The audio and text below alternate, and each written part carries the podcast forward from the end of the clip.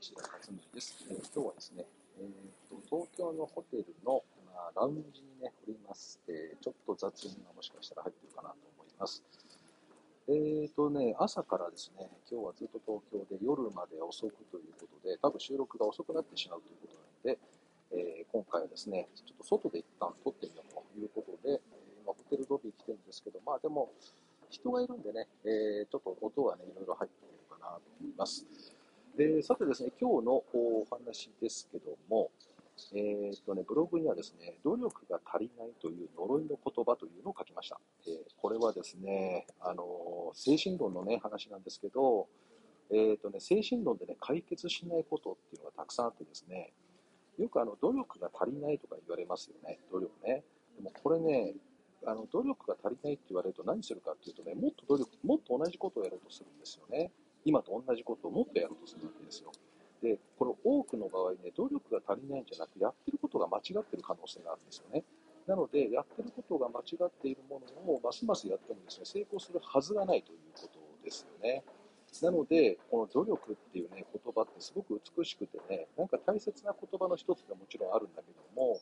これ自分自身に対して使ってるうちは問題ないんだけどね、子供に使ったりとか、部下に対して使うと、えー、意味がよくわからないですよね。努力って何なのかっていうね、この抽象的な言葉ですよね。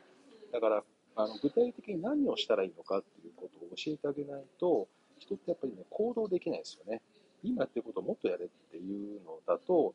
えー、こうなんかやる気があんま起こらないんですよね。で、実際に本当にやってるのかやってないのかっていうのは、つぶさに観察してるわけではないし、本人は頑張ってね、いろいろやってるかもしれないわけですよ。だから、えー、そうではなくて、そのうまくいかない原因が何なのかっていうことを、ここを解明していかないとですね、いつまでたってもその努力、努力みたいな言葉で片付けてしまうっていう可能性があるということになります。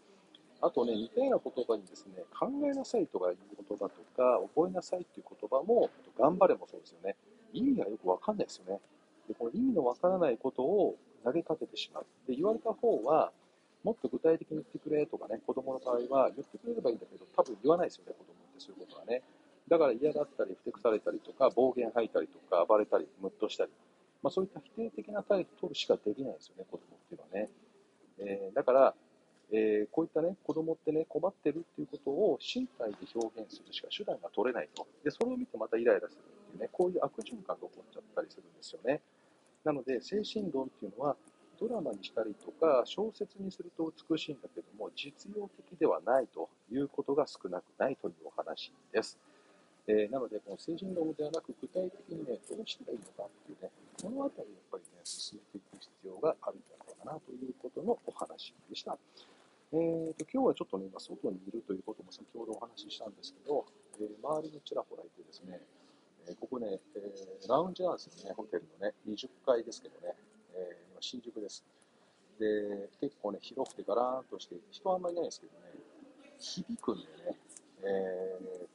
全部女性ですね、いるのはね。えー、それからね、今日今新宿にいるんですけど、えっ、ー、とね、なんか新宿っていうと、あの、バスがいろいろ、観光バスとかね、結構ありますよね。長距離バスとか遠距離遠距離バスが。でね、降りてくる人たちね、もうほとんどね、お年寄りですね、皆さんね。えー、旅行してるようですね、どうやね。えー、という感じでございます。は以上、えー、東京のホテルラウンジからのお届けでした。ではまた明日お会いしましょう。